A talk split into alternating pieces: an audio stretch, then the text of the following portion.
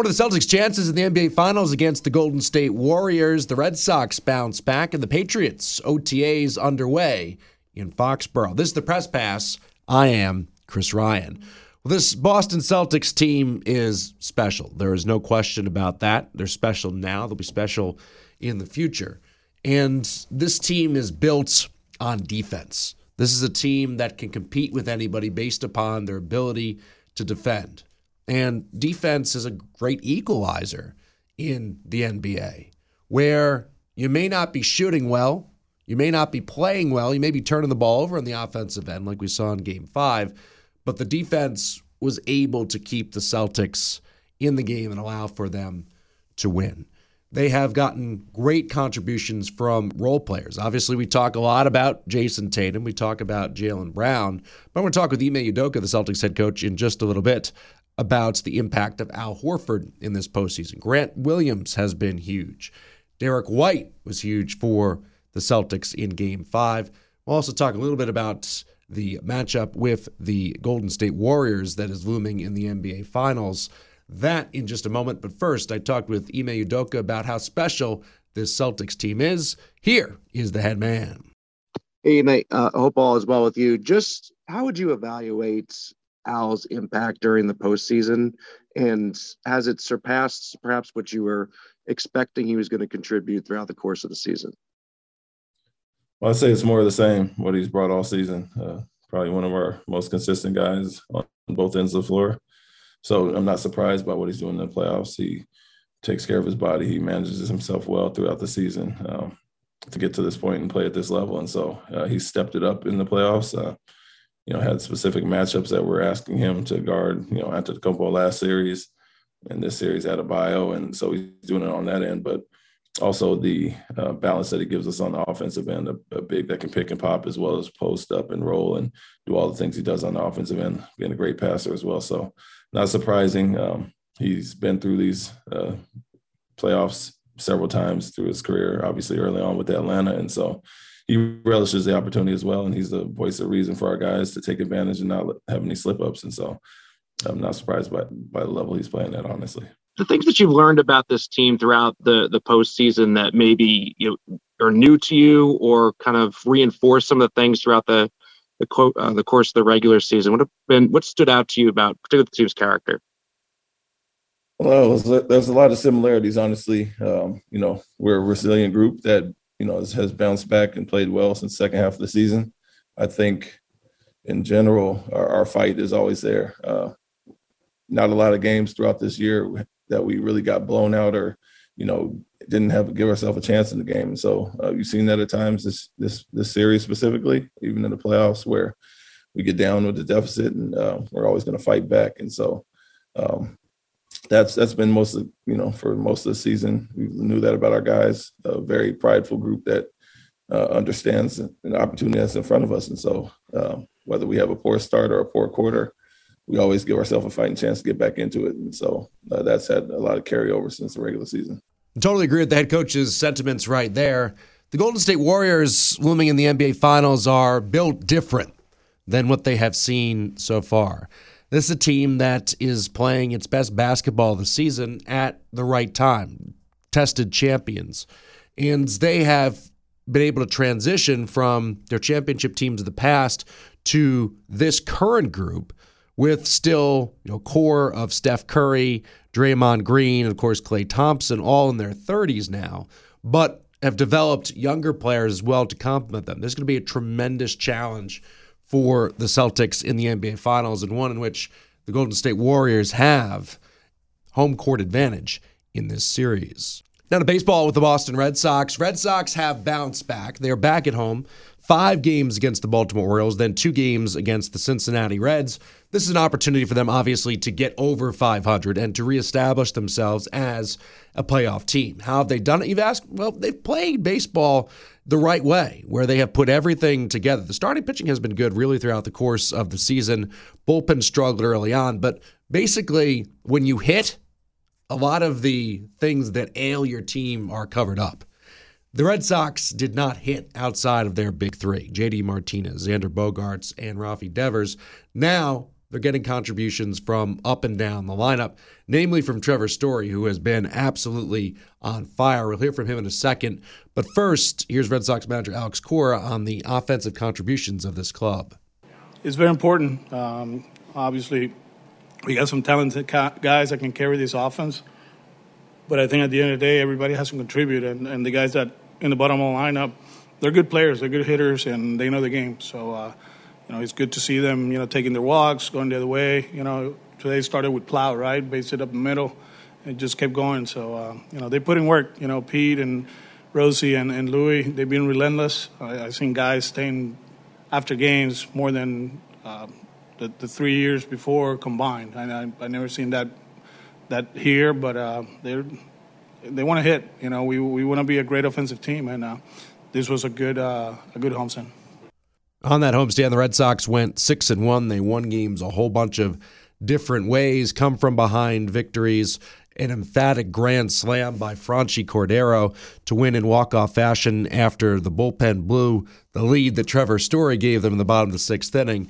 So they won a whole bunch of different ways but mostly it was the bats of Trevor Story and Rafi Devers. We hear from both of them here. Trevor, just how would you describe this series for you, this homestand for you? Um, it was fun. I think uh, you know just playing on much better baseball and you know, as a team and individually, and uh, you know able to hit some balls hard. So yeah, it was fun. How about from team perspective, up and down the lineup, getting contributions? Does it feel like this is now the team that you kind of expected it to be when you signed here? Yeah, yeah, that's definitely the feeling. Um, we know we, uh, you know, still got some work to do, and um, you know, we, we feel really good about where we're at right now and how we're playing ball. And like I said yesterday, it feels like someone new each day is, is you know, being the hero that night, and um, that's a sign of a really good team. It feels like it's not just the lineup too. It feels like it's the bullpen. You guys are getting the job on the field, base running. Like, is there a time where you felt like it kind of all came together for this group? Was it the homestand? Was it a little prior to it? Um, yeah, I think prior to it, I think feel like in Atlanta, um, you know, we could we could kind of feel the momentum shifting a little bit, and I think we we've you know ridden that out, you know, to this point, and, and we're looking to, to do the same. And it's come from all aspects of the game: pitching, defense, offense, all of it. And uh, yeah, we're looking to continue that. I feel like you're kind of hitting home runs the way that you want to hit home runs too, where it's kind of within you, line drive, like you're not playing for the wall, so to speak. Yeah, sure. Um, I feel like the, you know, there's been a couple high ones, but the line drives are uh, are what I like to see. You know, like the one today and um, a couple of the ones the other day. And but yeah, I'm not gonna get picky on home runs. You know, um, yeah, just as long as I'm hitting the ball hard, I'm happy. Now, Rafael Devers via his interpreter. How would you describe this homestand and what it meant to this group? No, estoy bastante confiado y me siento, no ves como el equipo está jugando es algo muy importante para nosotros. Estamos jugando la pelota bien ahora, todas las cosas no están saliendo bien, que es lo importante. Yeah, we feel very confident in how the team is playing right now. I think we we can we're showing our potential and we what this team can do, and yeah, we feel really excited. When guys like Franchy and, and Christian are hitting, does it take pressure off of you, or does it not affect your approach? ¿Me? No, guay, no, no, nunca en la vida me siento mejor contento por ellos y porque va, están ayudando al equipo en algo positivo. Yeah, no, of course, no. I, I feel happy that they're hitting right now. I don't, I don't feel any pressure whatsoever. So no, I'm really happy for them that they're hitting, but no, it doesn't affect me at all or, or anything like that. Let me rephrase it is it like is it, is it good isn't it good for the team and for you when you have guys up and down the lineup who are hitting the way those guys are and then you could just kind of do your your thing but it's needed for the, obviously the team to win. You and obviously Bogey and, and JD can't carry the team the whole season. Sí por eso estamos aquí todo el mundo necesita una ayuda y si ellos están calientes o lo que es por eso ellos están aquí para hacer el trabajo y todo el mundo tiene que hacer su trabajo. Yeah that's why everybody's here. Everybody have to put their their their contribution to the team. Everybody has to contribute, and everybody will be able to when when they get on base, we can we be able to bring it home, and, and that's it. Did you ever doubt this offense at all? Que si alguna vez dudaste de esta ofensiva. No, nunca en la vida dudaría de porque tengo los años que tengo aquí, sé el equipo que jugamos un en training, capo eh, par de años anteriores he jugado con varios de los jugadores y sé el potencial que tenemos aquí. No. No, never, never, never doubt about that. Ne- never about doubt about the potential of this offense, offensive or anything like that. Uh, I've been playing with most of these guys for a few years. And I know the potential. I know what they can do. I know it was just a tough stretch that we went through, and now we can sh- we're showing what we can do. What's impressed you about Trevor's approach and how he has helped the team so far? Bien, sabemos que él es una superestrella, uno ha hecho unos números toda su carrera y él lo hace bien. Él es un tremendo bateador, un tremendo corredor, es un atleta, un que nos ayuda bastante a nosotros.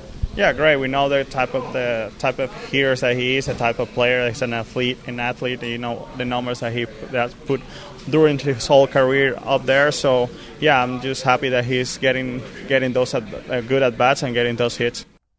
Rafi Devers via his interpreter right there. Now, a bit of an interesting conversation coming up for you with Rich Hill, the 42 year old Red Sox starter. He has a 10 year old playing youth baseball. I have nine year old and 12 year old. You see a lot of things, you hear a lot of things. And a lot of times in youth sports as a whole, but particularly in baseball, you know, the reasons for playing the game are lost, particularly the more and more adults get involved in what's taking place. So I talked with Rich Hill about that, and in particular, pitching and what kids should and shouldn't do as they reach certain ages, particularly when it comes to throwing breaking balls. Joe by Red Sox starter Rich Hill, and both of us have young kids and starting to play baseball, starting to play baseball competitively. And, you know, we've seen a big change in the major league game, and a lot of times that stuff kind of trickles down to the younger levels. And obviously, the major league game focused on home runs, uh, strikeouts, uh, on the pitcher side of things, throwing with high velocity. And kids want to throw hard, they want to do what they see on TV. What are kind of what are your thoughts on that, and what kids should be doing, particularly at that kind of little league ten to twelve age? Yeah, I you know the the little league age is is just really in the beginning when you're starting to play competitively against you know your friends in the town and and some older kids. It's just really having fun, enjoying the game eh, because it's such a difficult game. You start to realize it when you're 10, 11, and 12 that you're going, you know, 0 for 4, 0 for 8. You're having a couple, you know, games during the week where you're not getting a hit and realizing, wow, this is this is a really challenging uh, game. It's not as easy as batting practice, mm-hmm. so to speak, or you know, and and and that goes for the same as a pitcher, where you know, learning how to throw strikes, learning how to you know kind of get into your mechanics is is far more important than you know starting to throw breaking balls or even thinking about velocity. Um, and I think you know the the the velocity part of everything doesn't really come into play until you know you're you're 14 15 16 once you start getting in in, in into those ages of your mid teens because really you're not strong enough to repeat your delivery and that is one of the biggest things here at the major league level that guys can do over and over and over again is repeat their delivery. Um, and that's that's one thing that I tell kids and, and parents all the time. The biggest thing is just make sure you can get a few key points in your delivery that you can you know master and they're almost like checkpoints mm-hmm. during during your you know your delivery towards the towards the towards the plate and uh, you know as far as breaking balls go I you know for me it's it's a very it's a very easy pitch to learn. So there's really no rush to get into uh, learning how to throw a breaking ball, especially when we talk about injuries and the prone to injuries on the back end. Um, you know, if we're going to play for a plastic trophy at 10, 11, and 12, I know it's meaningful years, and I know, but if the kid if the kid is showing promise, and it's not only just you know the kid that shows promise, it's really any kid because you're trying to protect their health and safety, and I think that's the biggest thing that we see is more and more kids 11 and 12 starting to throw breaking balls because you know it's easy to get that result from a swing and miss on a breaking ball from you know kids that are in little league because they haven't seen it. Um, but what what kind of uh, initial damages are we doing to then see a 15, 16, and 17 year old who does have a promising future end up having elbow surgery because of the throws that were made when they were 11 and 12? So we don't look at it as you know um, you know, kind of from the success standpoint, we're looking at it from consistency. So, can you be consistent with your fastball? And if you can be consistent with your fastball, learn how to throw a changeup. Um, and that that's really what I tell tell parents and tell kids. In terms of the, the fun side of the game, like it, it, seems like a lot of times it gets kind of you know competitive, and a lot yeah. of times adults can be the problem in regard to to that. But kids yeah. also want to you know want to win. So what are things that you think are important to instill in kind of the, the fun aspect of the of the process? Winning obviously is fun. That's what kids yeah, kids want yeah. to do. It's adult want. Yeah. Adults want to do. Nobody wants to be on the, the wrong side of that. But how do you kind of do, go about kind of reinforcing what the game is supposed to be? Because as you mentioned, it can be really tough. Yeah, and, and at the major league level, it's about results and it's a business. Um, in little league, it's not a business. Uh, you know, you, are playing uh, with with kids in the street that you're growing up with, with kids in the town, and uh, you know, and if you get into some of the AAU programs, you know, you're around guys that you've been around with for a few years, and you get to know them and and you know build friendships and. Um, you know, and, and relationships from from being around those guys. So I think it's, you know, for me, it's just being able to see the joy of of uh, guys making plays or you know understanding that you know when a guy gets a hit or or or even when a guy makes an error it's it's it's okay. You're learning. So it's it's you know the error happens. It's not about you know it's it's an all inclusive game. It's an individual individual sport in a in a team concept so to be able to pick up, you know, learn how to support your teammates. Guy makes an error. Uh, maybe the, the pitcher walks a hitter in a key moment. You know, you got to learn how to pick up. That's that's that's really like being there for the the guy next to you. So that's one thing that I think you know you, you really learn. It teaches you life lessons. This game of baseball, and I think it's something that you know coaches can teach the kids, and kids can then carry that on and, and build a good foundation of character moving forward uh, as they continue to play the game. And I think as far as parents, you know, I'll, I'll, hear it every now and then where coaches, even coaches in the little league level, will say like, "Don't swing, don't swing," because the kid isn't throwing strikes. Well, I don't think that's very fair. I think that's actually, you know, uh, kind of uh, uncalled for from my standpoint is just letting the kids play and not getting no don't inject yourself on the field you know you're not playing on the field uh, let your kids have fun. Sit there clap when things go well uh, be there and support but don't try to influence uh, the game in any any way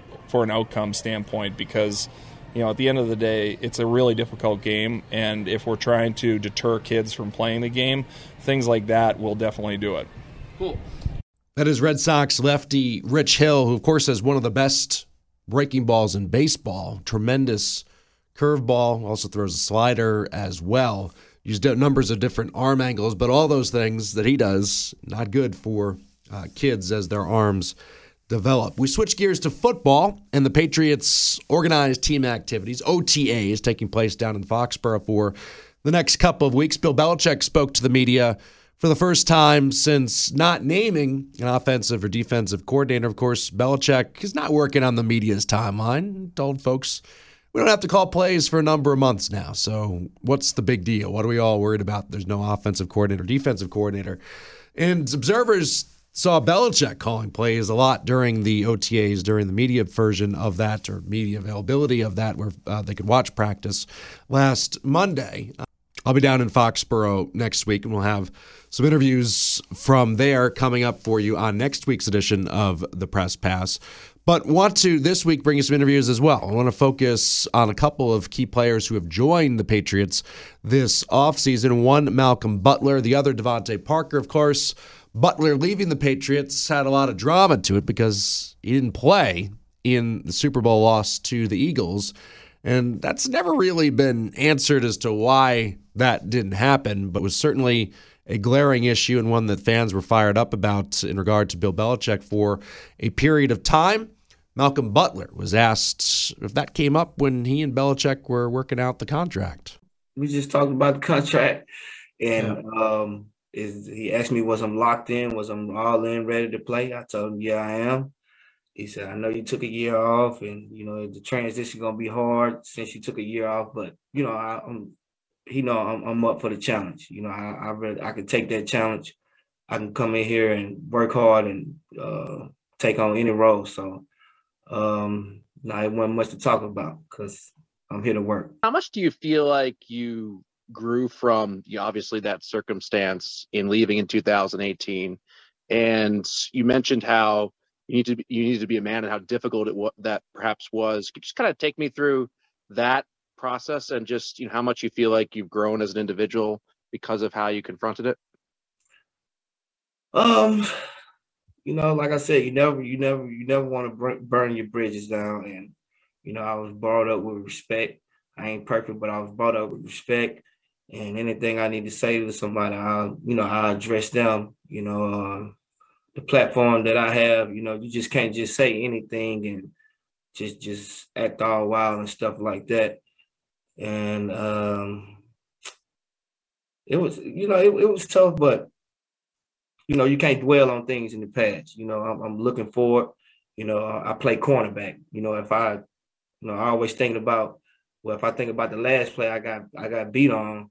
You know, I I won't be here for a long time. So you know, you got to look forward and you know focus on the main thing that matters the most. All right, that is Malcolm Butler right there. DeVante Parker, the heralded wide receiver who was a part of the Miami Dolphins last year and played down in Alabama has joined this team and is expected to make a significant impact and provide more of a downfield presence for the Patriots this year. And talked with him about that. You know, just being a, you had to, you know, you got to be uh, versatile, versatile, and you know, you got you got to know the system. That's the biggest thing. Just learn the system, and that way you're you're able to move around different spots. Thanks, DeVante. Thank you. Hey, DeVante, welcome uh, to New England. You were talking about a little bit before, but what would you say are the most important attributes of a good quarterback receiver relationship? And what are you looking for in a quarterback, and how does it work best? You always need great communication, you know, and uh, just had a good quarterback quarterback receiver relationship, you know, whatever it is, you know, just just get whatever he's throwing, just getting the timing down, you know, things like that. DeVante Parker right there. Again, more on the Patriots coming up next week on the press pass I head down to OTAs. In conclusion, I want to talk a little about the Bruins situation, as we have not heard anything from the Bruins since Cam Neely did not give Bruce Cassidy a ringing endorsement, or in fact, didn't give him any endorsement. Said that his job was going to basically lie in the hands of Don Sweeney, who is being brought back. And to me, it doesn't make a lot of sense. If you think that things aren't working, you have to look first and foremost at the team. And the team, in my view, is constructed to avenge the defeat in the 2019 Stanley Cup Finals to the St. Louis Blues, a big, heavy team. That's not how today's NHL is played. You look at the Tampa Bay Lightning, and that should be the team that you are modeling yourself after to try to have success, not the team that you lost to three years ago. Now, whose responsibility is that? That is Don Sweeney's. Now, I'm not going to apologize for Bruce Cassidy in that you know Butchie has seen his success go in the wrong direction here. He went to the Stanley Cup Finals, and then they've gone backwards and regressed since then. There are questions about how he handles young players. They're afraid to make mistakes. Trent Frederic, a really good example of that. Call, uh, is, takes a penalty. Next thing you know, he's not going to be playing for a couple of days. Uh, Jake DeBrusk was on a uh, similar short leash under Bruce Cassidy. So the question is, where is the franchise heading as well? Are they going through a rebuild process? I highly doubt that because there's tickets to sell. So the Bruins model is one of sustained competitiveness. Cassidy has been able to keep this team competitive on a sustained basis, as had Don Sweeney. So I don't quite get this. I think that there may be some sort of a divide between management, Sweeney and Neely, and Cassidy in regard to the direction of this team, and therefore they're they've picked sides, they've chosen Sweeney, and I feel that unless they're able to work things out in some way, shape, or form, that there's a reason that it's been put out there that Cassidy's job is in jeopardy. Anyway, we'll talk about that more next week. We'll see if there's any developments from Bruins camp on that. I am Chris Ryan. This has been the Press Pass.